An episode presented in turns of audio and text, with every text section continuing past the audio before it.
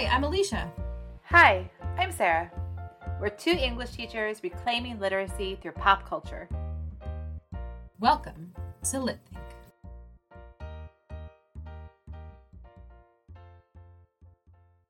All right. Well, Sarah, this is a show I have been excited for us to talk about for a while, and your schedule finally allowed you to have time to watch it, right?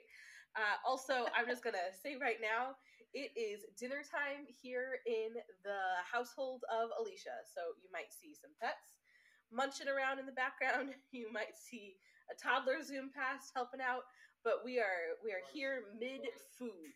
So anyway, uh, today we're going to talk about Queen Charlotte, which I mean has some very beautiful displays, not only of wigs but also some beautiful table spreads. So fitting to talk about around dinner time. but uh, this is a show that is available currently on Netflix. Sarah and I, as I think so many of us were, were fans of Bridgerton. For more than just the steamy scenes, I think there's actually a beautiful story and a really interesting reclaiming of essentially a, a smut romance genre, and zero shame for people who enjoy that genre. Uh, but then I think Queen Charlotte takes that universe and expands it in so many profound ways, which I think we're going to talk about today. We're going to talk about this idea of like the real history that inspired this show, right? And we're going to talk about uh, the, the mental health elements of the show, both I think which are really, really powerful and important to address as we think about Queen Charlotte in the Bridgerton universe as a whole. So, Sarah, start us off. King George and Queen Charlotte were real people in history. If we're for those of us who know the show, tell us a bit about their real history. And let's kind of go from there. Okay, so yeah, I did have to wait until my husband and my daughter were gone for a whole weekend so that I had time just to binge when my son was playing video games. And I was like, well, then I'm going to do laundry and I'm going to watch Queen Charlotte. Um, and as I do when I'm watching something that's even remotely based on history, I started doing a deep dive because I was like, I need to know is this stuff actually true? Because you know from the get go that it's not 100% true, even though like they have this disclaimer at the beginning that there are some things that are true about this story, right? But because they take this kind of great experiment alternative lens to it. Like, what if King George had married a woman who was black as opposed to just a foreigner from Germany? How would that have changed the way British society looked and how racism was dealt with in British society? So that was an interesting thought experiment. And they were doing this thought experiment with the whole show.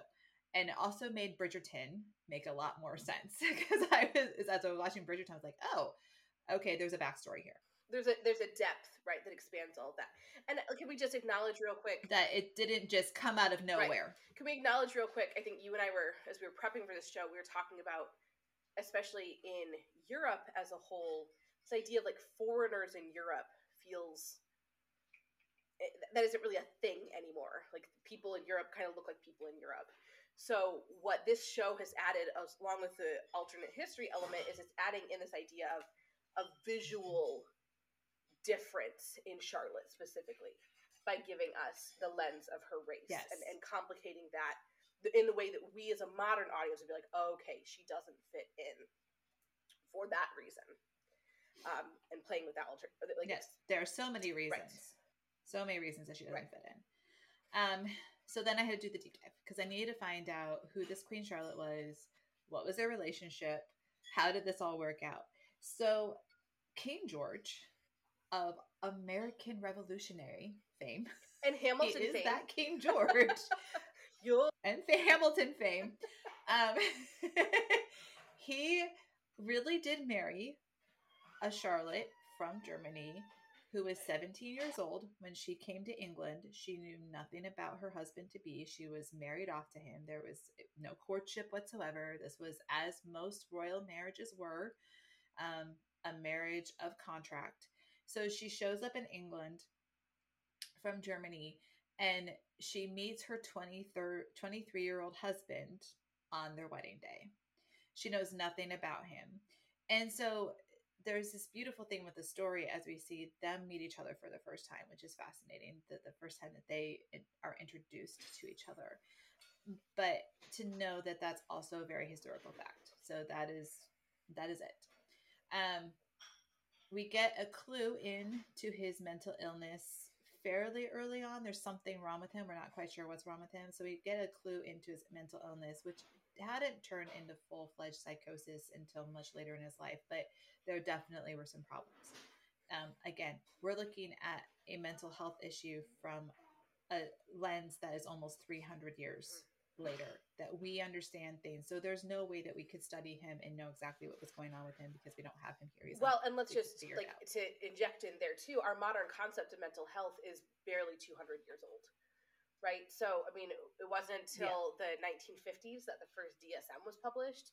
It wasn't until the 1800s that people were actually able to, beyond just putting someone in a hospital and experimenting on them, because they had something beyond. Right. I mean there was this assumption that there had to be something wrong with your physical body if you had symptoms of mental health, which we see represented in the way that George is treated by his doctor, right? but no matter what. Yeah, with leeches. I mean, that being one and, of the. And torture, right? Like ice baths and, and, and, burning and like yeah. all these things. If, if we get your physical body, the, little, the literal like chemistry in your physical body adjusted, which there's kind of some science there, especially if we're going to diagnose him as bipolar, but we'll get there. Um, maybe there's some truth there, but we're still way off. Like we're still not acknowledging that this is the organ that is causing things to be all over the place, right? Uh, so I want to, and that the we still are figuring out the brain, right? I mean, we're we're not that far away from ancient Egypt when they would have thought that your your heart was your brain, and they would have just removed your brain when they, mum, excuse me, mummified you. So lots of layers there. But I think just another thing before we go any further, thinking about that, we need to acknowledge as far as this alternate history. I know you're about to say George showed very historic, like documented examples of mental breakdowns later on in his life, like in his 50s. But the show suggests that he's had this his whole life right? And because we're going to that yeah, really that personal lens, yes, um, because we're seeing it really through Charlotte's eyes as she's remembering her relationship with him, it's suggesting that it's always been there, and his whole life, the entire monarchy as a whole has been covering his butt to make sure that that is something that doesn't impact his career as king, right? Right. So a few things about him that I found fascinating. He loved farming. That he was into the whole like farming thing. He was into growing things. He had gardens. He had animals. He did plowing. That he was a monarch with millions of dollars and he had the entire kingdom at his behest. And yet he still if you if he got to pick what he wanted to do, he wanted to be out in the fields farming, which I just found fascinating both in the show and to find that that was something he was doing in real life. Uh, very, very interesting. Um, he built a telescope. In fact, the first time Charlotte meets him after they've been married and he deserts her and because he doesn't want her to know about his mental illness and so he leaves her alone and he just figures okay we're married everything's good forgetting that part of the purpose of getting married as a royal is that you're supposed to have an heir. Can't do that if you're living in separate houses and you never see each other. Um, so he built a telescope and she went to find him in his observatory. And it's just this beautiful first scene when she is trying to get him to come home with her and she's realizing that you know, he's not having an affair. He's not ha- doing anything else nefarious. He's just like staying in this observatory. That's where he feels safe, and that's where he wants to. Be Well, be. and let's clarify real quick: the details you're bringing up; these are real historical facts that were recorded about the real King George, right? Yeah. So that them were folded into the show. He he actually, yeah. the real King George, did love farming. Which is interesting then, considering his relationship with agriculture. And he America. loved space. Yes, he was fascinated with science. So yeah. this is a king who would, was very well versed. It wasn't just how do I rule my people and get money from them he is how do I advance my country? And I'll be honest, I clocked him as queer yes. for like the first three episodes. right? I was like, I was like, that's gotta yes, be what it is. Nope. That wasn't it. He just liked space. And like, hey, no judgment. but like, you do you, boo. So I was just like, this is gonna be real interesting. How is this gonna happen? Because we know also that historically they had a lot of kids. They br- literally bred like rabbits. Yeah. She was literally pregnant. I'm saying as the Yeah. pregnant person in this podcast for two decades of her life. And when she wasn't pregnant, she was She getting ready to be pregnant again. I know. I it just was mind boggling to me. Um I'm gonna get and I'm gonna get back to that when that part in a minute. So he did have health mental health issues and there were probably some questions during the American Revolution. And, you know, because he lost the Americas or he lost at least the United States. He did not lose Canada, but he lost the United States um, in the Revolutionary War. And so, you know, I've always had this very American view of King George. He was standing in the way, right? And since he was standing in the way, that was kind of it. Um, they, but he didn't really start exhibiting his mental health issues, right, until he was in his 50s, is when it really became impossible to hide it from everyone else. So we don't know for sure because uh, obviously the royals aren't going to keep good track of this, Right. right? Because they don't want they write history. They don't want people to know what was wrong with their Which is interesting with- though. The yeah, the records that were kept of his like psychotic breaks were, as we see in the show, manic episodes and sexual deviance. Specifically for him, uh, d- displays of public displays of nudity uh, were happening by his fifties. Yeah. Which again, interesting. Like we see early signs of that in the show, so suggesting maybe this was always there. Which plays again. We're going to go further into that, but that plays again into this deeper idea of mental health i issues like this don't just pop up overnight; they develop over time. So, Yeah. and they are there. Um, they started living apart in 1804, which is significant. I'm going to get to why that's significant in a minute. Um, he was 66, but they finally started living apart because it wasn't safe for Charlotte anymore. Them being in the same living quarters was no longer safe for her because he was unpredictable. And because he was unpredictable, they had to then separate. And you get kind of this hint of this in the show because one of the very first scenes we see with with the older Queen Charlotte, the Queen Charlotte that we all know from Bridgerton, is she's coming out and she wants to know what's happened with the king. And so you're I'm thinking, oh, he's been off at war. Like he's off at war and he was fighting, but that's not it. She is just kind of in a waiting game to see how much longer her husband's going to be Yeah, I was gonna alive and really what his mental health like Yeah. is like. But we don't figure that out until the very end. Yeah, we don't know that until the very end. Um, and she died in 1818 before he died. Uh, he died in 1820. He lost the throne to his son in 1811 because it became pretty clear by that point that he could no longer rule. Like he just could not do the job anymore. And so his son took over as Prince Regent before he became King George the Fourth. So before his father died, and he became King George the Fourth. So the other really important story plot piece and the other important historical piece is yes, they did have 15 children. 13 of them lived until adulthood. Um, it's fascinating that one of the the one of the storylines in Queen Charlotte is that she's just trying to get her children married off because what good is a royal line if nobody has more children? And she has 13 of them. So someone needs to have a royal baby. And there are a lot of royal babies running around apparently, but none of them are legit. So she needs there to be a legitimate royal baby that they can pass the throne along to. And eventually that's where we get Queen Victoria. Um, but it just takes a decade or two more before we get Queen Victoria. Uh, but eventually one of her children did have a legitimate child that she was able that they were able to pass the throne along to then so the line did not end the royal line did not end with her 13 Mhm. children but yeah they had babies like rabbits and there's a lot to indicate like a lot of historical record to indicate that these two were like the opposite of a lot of royal couples they were madly and deeply in love with each other and if there's anything to that tells me they were madly and deeply in love with each other it's the 15 children well, and because there is no way no way that they would have had 15 Right. children and she would have as a queen would have willingly had 15 children if she did not like her husband's company And- but Victoria continues that story, right? The Victoria and Albert are another great love yeah. story from uh, the British monarch. They were madly in love with each other. Many children again who had a lot of very convenient marriages as far as expanding the British Empire. But um, uh-huh. I think then uh-huh. just adding to which you, you've kind of alluded to, but adding to this idea then of everything we know about this alternate history. Ultimately, their marriage is called the Great Experiment, right? And, which is one, can they exist as a, foreigner couple, but two, can they exist as a biracial couple? And therefore,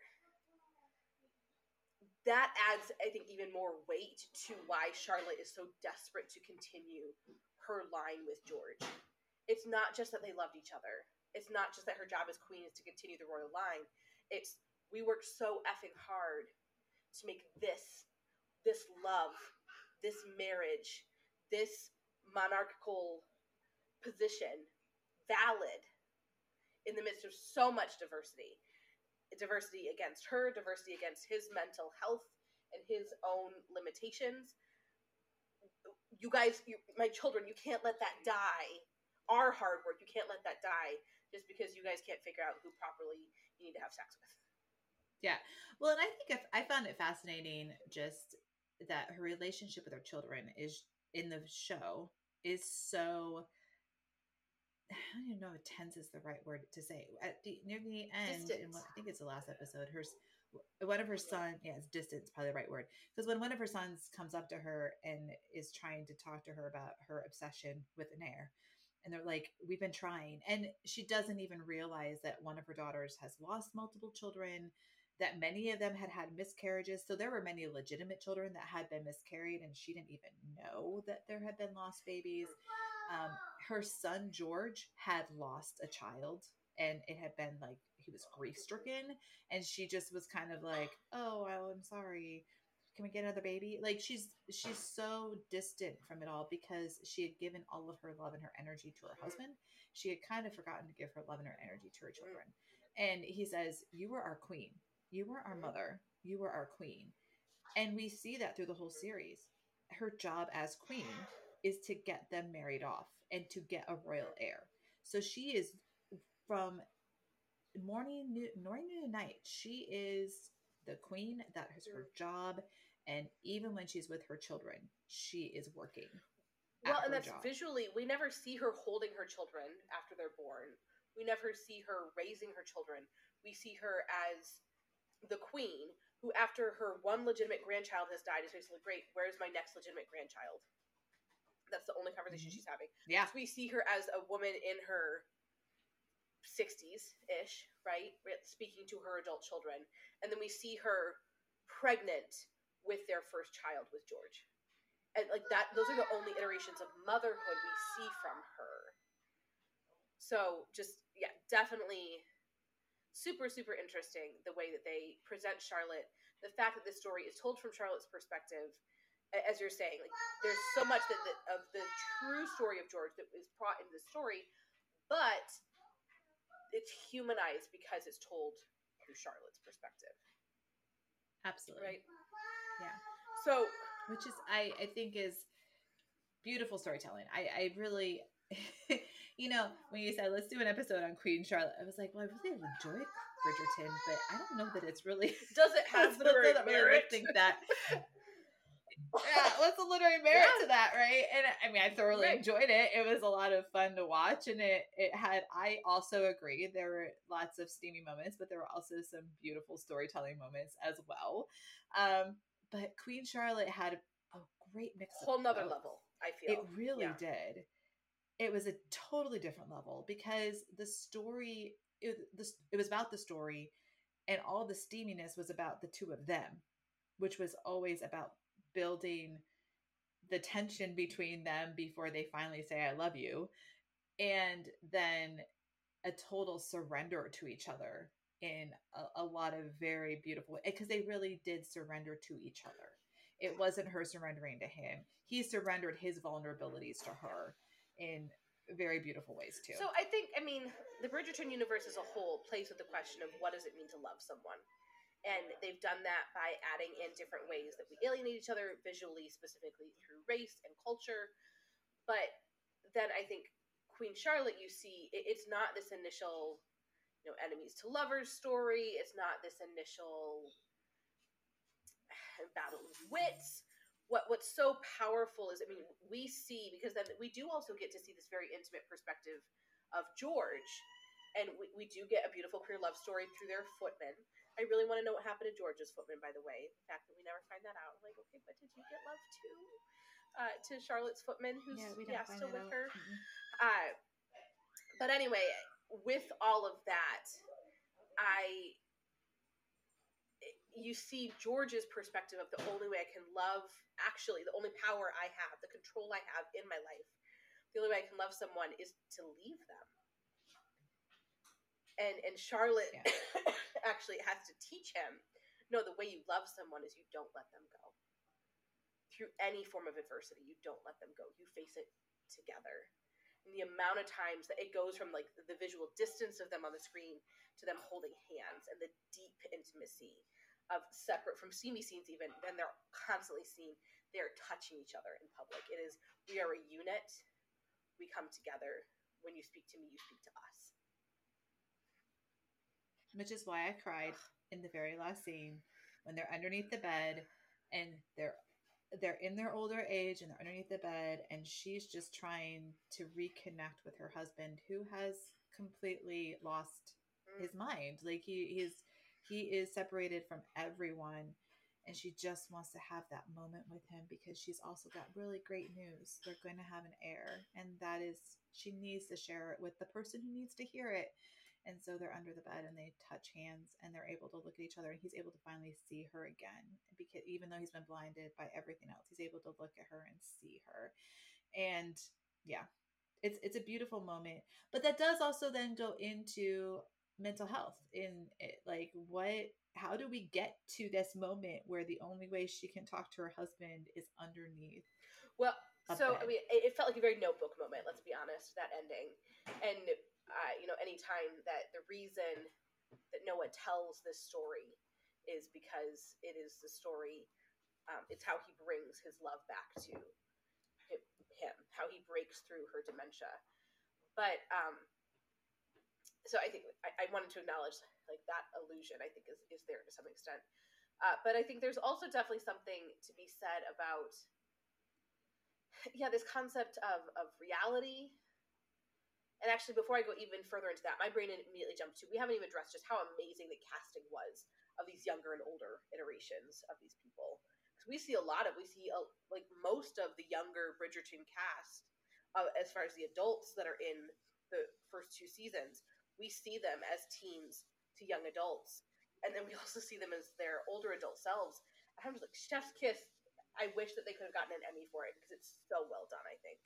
Yeah, it was, and it was interesting to see some of those other subplots too. Yes. I enjoyed the the other subplots that we got, and the background, and the connection between certain characters that we didn't know was there mm-hmm. until you watch it. So You'd have to watch it to see. right, and, the term "tending but... the garden" has been thoroughly ruined for me thanks to this show. But uh, uh, that's a whole other conversation. But um, looping back to mental health. uh, so we've already brought up the fact that mm-hmm. I just I think I wanted to go into just a little bit of interesting speculation. There's been a lot of ink spilled over the years trying to diagnose George later on in his life and really kind of the three main diagnoses that come to the surface. Interestingly, some historians believe that he suffered from acute porphyria. Had to bring that one up because, hey, porphyria, that's a very literary name, right? Uh, Porphyria's Lover by mm-hmm. Robert Browning was one of my favorite poems to teach students because that's creepy. Uh, but this, just if you don't know about acute porphyria personally, excuse me, it was a genetic disease that impacts oxygen flow throughout a person's bloodstream which therefore can it leads to lots of other physical issues, but one of the main ones can be basically a mental breakdown. Since then, a lot of historians have been like, there's actually no proof of that because it would have had to show up earlier in life. But this show begs the question how long were they keeping the secret of George's mental health issues, right? The, the crown as a whole, right? Yeah. Uh, diagnosis number two, and I think the show most embraces this one, is some form of mania. We definitely see him having manic breaks from reality, and those manic episodes get longer over time to the point that then we see Charlotte as a much older adult trying to reach her husband George and the only way she can do that is to come back to what was his safe space when he had a manic episode which was under the bed right? Like i can't the whole universe is terrifying to me. Yeah. He talked about how the stars were talking to him so i have to hide under the bed where no one can see me right? Uh interestingly even though you know, like our modern concept of mental health only dates back to the 1800s some version of manic depressive disorder, what we know today in some form as bipolar disorder, can actually be traced back to Hippocrates in ancient Greece. There are records of people being diagnosed with manic episodes back then. Uh, but then, kind of interestingly, it wasn't categorized separate from depression, this idea of bipolar disorder, until 1980 with the third issue of the DSM.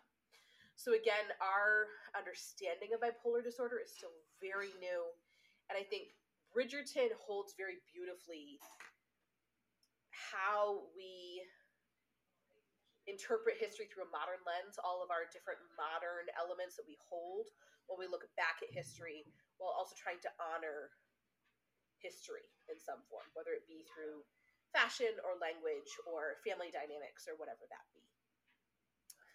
Uh, well, because there's always this danger, right, when you look at history of only seeing it through the lens in which you're living right, right now.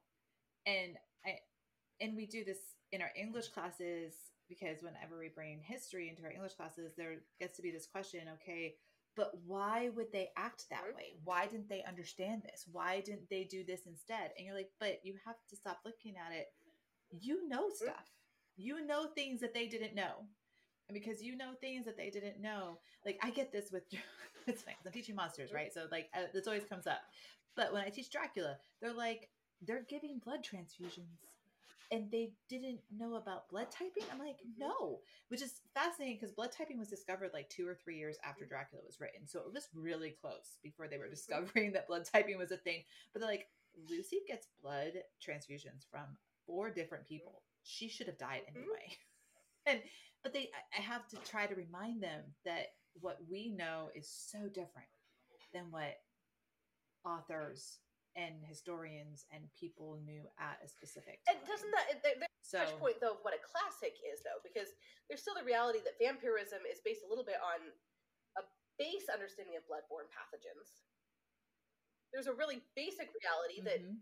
the concept, the, the medical basis for washing hands wasn't proven until bacteria was discovered, essentially, right? Which would have been the 1800s. And then we still didn't fully understand how it was mm-hmm. passed from one person to the other. So I think lots of layers of that is the reason that a piece like Dracula or a piece like Frankenstein, which still asks these questions what does it mean to be human? Frankenstein, I think, kind of right before the evolution of our modern concept of mental health, asks this idea of what does it mean for a brain to develop? What does it mean for a personality to exist? How does trauma impact brain yep. development? So that actually leads to the third potential diagnosis for George, which is borderline personality disorder, which is an even younger diagnosis than bipolar disorder. Has a lot of similar traits, but I think the biggest thing that you need to know that's different about borderline personality disorder is it can be caused by early trauma versus bipolar disorder is known to be a chemical imbalance in the brain um, so bipolar disorder can be treated with medication. The only treatment really for bipolar disorder that is your borderline personality disorder, excuse me, that is guaranteed to work is talk therapy, um, and which would be a lifelong commitment for someone who has that diagnosis. So um, no matter what, it is, yeah. it is a, they're both noted by mood dysregulation. One of the biggest things that's different about borderline personality disorder is it's often short mood dysregulation that gets longer over time. What's good about this show, because you don't have like a historian in the final episode of Charlotte being like, now as we look back at King George and we know that he had it's not a documentary. We don't get that. We keep we stay in the human realm of these people interacting with each other. But because we don't Right. have that that distance of like therefore he had this we're left with the same type of skepticism the, point is not what did he suffer from it's the fact that he suffered and how did people treat him in response to his suffering Yeah. Yeah. and that is what I find one of the many things I found fascinating about the entire show is just how did people kind of skirt around the issue because there are a lot of people skirting around it. How did they respond? How did his mother respond when he had an episode and she tried to hide it, right? So she's trying to hide that he has this issue in these episodes. And then you have the doctor who is supposedly treating him and is actually torturing him. And it's so horrible to watch. And yet, you know that that was common treatment, that people were getting treated that way all the time because they didn't understand that just you, you can't just knock some mental illness out of you. Well, right, so- and it can actually give you more mental illness to have it to be knocked around like that because you're going to get some kind of PTSD from all of that, right? So it it- just to see that played out on the screen and as she as Charlotte starts to understand that she's not the sole solution for George, but there is something about like a person cannot solve their their loved one's mental illness. A person cannot be the cure for someone's mental illness, but there is something to be said for having relation close relationships that allow you to one be yourself because she's like fine if he needs to stand out in the garden naked whatever we'll just let him have his episodes and then he can come back in. There's something about having someone who is willing to stand by you while you go through this and then bring you back in as opposed to people that are just going to ignore you and deny you any kind of intimate relationship or friendship in that Well, so two things based on what you were saying. One, I mean, it beautifully shows the burden of a partner of someone who struggles with mental health issues. In that, I mean, it's not like it's smooth sailing for Charlotte. She has to daily get up every day and say, "I choose to support George and be there for George through this," not knowing when she wakes up every day which version of George she's going to be seeing. But two, I mean, we, we also need to acknowledge as we're talking about the history of mental health, Bedlam Hospital was a very famous British hospital. Actually, was just looking it up. It was founded as early as uh, the 1200s in England, but while it was considered the reason it was actually Bethlehem Hospital, but it became known as Bedlam, which is a word synonymous with insanity or chaos. Because this is where people, if you were sent to Bedlam, it was a death sentence. It was a place where you would be experimented on. So, I mean, even as we're saying, our, you know, our modern concept of mental health come you know, is about 200 years old treating people with mental health issues as human who are treatable and are not just no longer human is still actually maybe a hundred years old concept not even that if we're talking about the dsm only coming from the 1950s I mean, we talked about it with Of Mice and Men with our kids, Yeah. right? Just the way that Lennie gets treated in Of Mice and Men in the 1930s. That's less than 100 years ago. And the fact that there were no options Yeah. for him. Absolutely no options. The option was he could be institutionalized in a situation like Yeah. Bedlam, or he could be on the road with George. Like that, that's all he has as an option for him. And yeah, we are seeing in very real time on screen just all the extremes. Like they show every extreme treatment that he possibly could have undergone. It's not like he would have been given all of those if he were going through a series of treatment, but to treat something that we now know is about the brain and brain chemistry and also re- personal response to trauma and experiences and it's just so complicated. And to know that now how complicated it is and to see how it was treated for the longest time. And it just yeah. It, it, it's heartbreaking but it, right? it's and, and that's again if we're talking about Mhm. bridgerton what is the literary merit of the story? One it's something is determined a classic because of its timelessness because we can say there is a historical lens that clarifies why people acted this way but there's also a modern lens where we can say oh wow people still kind of act this way And we need to acknowledge the battle of humanizing mental health is still a modern battle we're fighting. Our understanding of how to support people with Yep. mental health issues is still a modern battle we're fighting. We talked about that so much with Dear Evan Hansen and several other pieces. But yes. then uh, the humanity of Queen Charlotte specifically, I, I guess, excuse me, what makes it so powerful is that Charlotte knows directly what it is to face adversity as she is a foreigner in a foreign land, visually, language wise, culture wise. I mean, there's so many ways that she she comes in thinking that I am marrying an equal.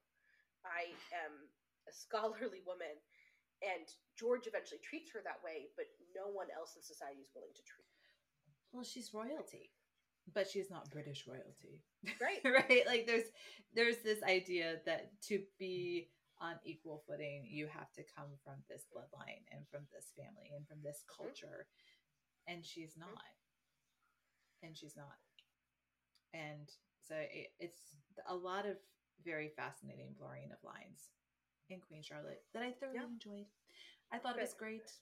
Thank you for making me watch it.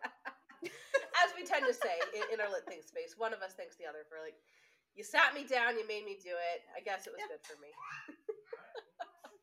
so, Yeah. on yeah. that note, Sarah, Absolutely. talk to me. I think a good transition point.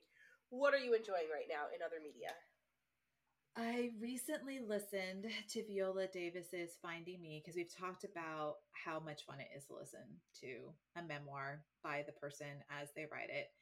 And um, I really, really enjoyed it. It is beautifully written. I know we joke about with celebrities, right? Are they ghostwriting? Is it ghostwritten or did they mm-hmm. write it?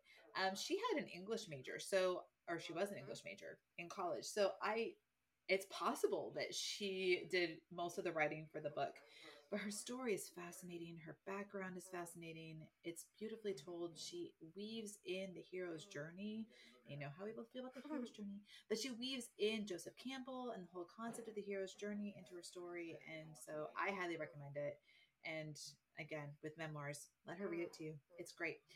Um and the third season of upload it just finished all uploading to Amazon Prime.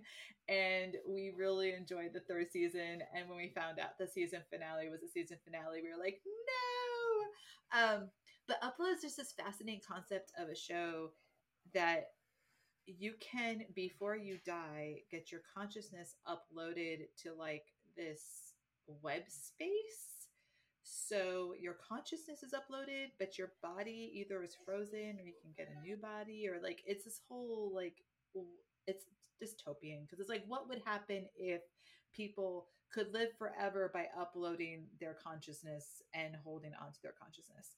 And it's taken a lot of really fun twists and turns, and I highly recommend it if you have Amazon Prime. I know that there are some who don't have it for financial reasons, and some people don't have it because they want to not support Jeff Bezos. I support that, but we there's just several on Amazon Prime that we still enjoy, so we keep it. Um, but yeah, that's what I've been enjoying. A lot of other stuff too, but that's what I've been enjoying most recently. What about you? Well, so I have to ask real quick. I always say Viola Davis. Does she say her name is Viola Davis in the memoir? That's a. I, I, I'm just curious. I didn't know if you. I think that's just Viola. Yeah. So she mentions her mom saying her name. Okay. Okay. Yeah. Good for me to know. Something for me to change. So. And then uh, the other thing, just as someone who has some experience now with ghostwriting, uh, there it is important to acknowledge there are many different levels of ghostwriting. So there also could have just been someone who's advising her on the structure Yeah. of the book, and she could have done most of the writing. Totally get that. If you got the money to spend, why not? But as far as things that I've been enjoying, there is a. I am back to some graphic novels. I always enjoy a good graphic novel, and one of the really interesting ones I read recently it's called Flung Out of Space. I need to look up again. It told the historical story of um, Patricia Highsmith, who is actually a very famous author. But there are layers to her story. She actually started her career as a comic book writer. She would have known Stan Lee, so I mean, she was kind of in that era of like early comic books. And then she's also a woman, a queer woman, who was actually very homophobic, so like lots of self hate.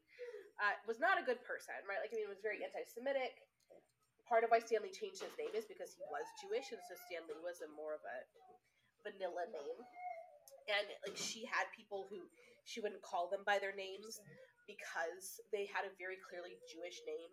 So I mean, was not a good or kind person, but then is also in this very male dominant world, um, especially in her career, and she's trying to figure out how to be considered a serious author, while also she herself doesn't take herself seriously because she's going through so many layers of just mental health, whatever you want to call that, mental health breakdown, self hate, all the things.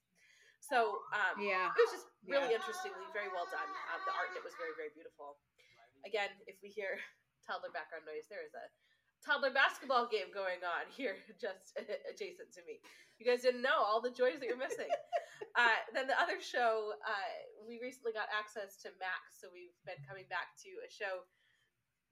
I think the second season is a few years old at this point, but um, my partner and I really enjoyed Gentle- the first season of Gentleman Jack, which is uh, the story of the first. It's based on the journals of the first common law lesbian marriage in England, based on her journals.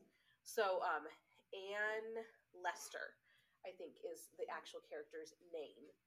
But then uh, Okay. Gentleman Jack is, is a song that kind of plays with that idea of um, a queer woman, a high-born lady of renown. It's, it's a song, a Gentleman Jack song. So it, it, it plays with all of that, but it's really fun, just kind of nod to and playing with what it, what would queer culture have looked like in early Victorian England. Which I mean, we see some of that in Queen Charlotte, maybe even a few generations before. But this is playing with a, a Yeah. similar. I mean, it's based on actual historical evidence, but it's excuse me, trying to humanize the history as it's playing off of the events of her journal and dramatizing it. So, I've really been enjoying that. Okay. I think we've been doing a pretty good job of trying to just try. yeah, look at us trying new things. Still look at new stuff. As Glennon Doyle would say, we can do hard things, we can try new things, all the stuff. Yes.